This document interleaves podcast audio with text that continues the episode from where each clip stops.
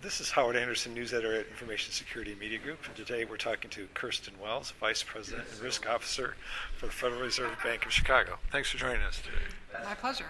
Now, you were talking at the uh, Fraud Summit Chicago today about research that the Fed banks are doing regarding creating a new faster payments system. Tell us about the status of that research and what you found so far.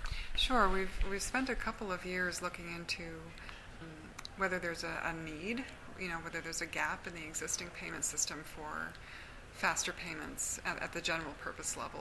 And so we we found we did some research on the use cases where this type of payment service would be needed, um, and we've looked, also looked at um, what other countries are doing in this regard, and, and we, we recognize that this is actually live in other countries, and so we looked at what they've done. We've also did some primary research where we actually interviewed um, consumers and businesses about whether this is something that they would demand. So we tried to gather information from a variety of sources on whether there was a, a need and a gap on, on, along these lines. And generally, people, when I say people of the industry, agrees that this is the case. Not, it's not universal, um, but clearly there's a, a recognition that faster payments would be beneficial in a lot of different use cases.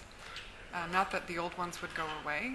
Um, there's still a lot of use for checks and ACH, but there's also need for more instant payments as well.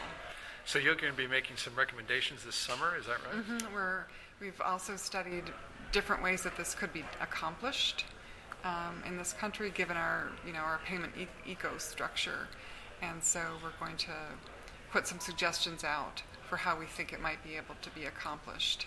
Um, and we've done, you know, work on that with the banking industry, and we're going to throw some ideas out for reaction. And what are the security implications of all this? Would it require a new form of authentication for real-time payment?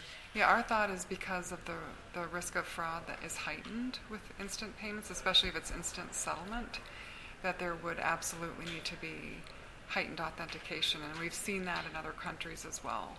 Um, and the UK, in fact, has had good success, success with two factor authentication for these types of payments, and so we believe there's an opportunity to, to strengthen uh, um, authentication with a new type of service. Could faster payments play a role in reducing fraud somehow?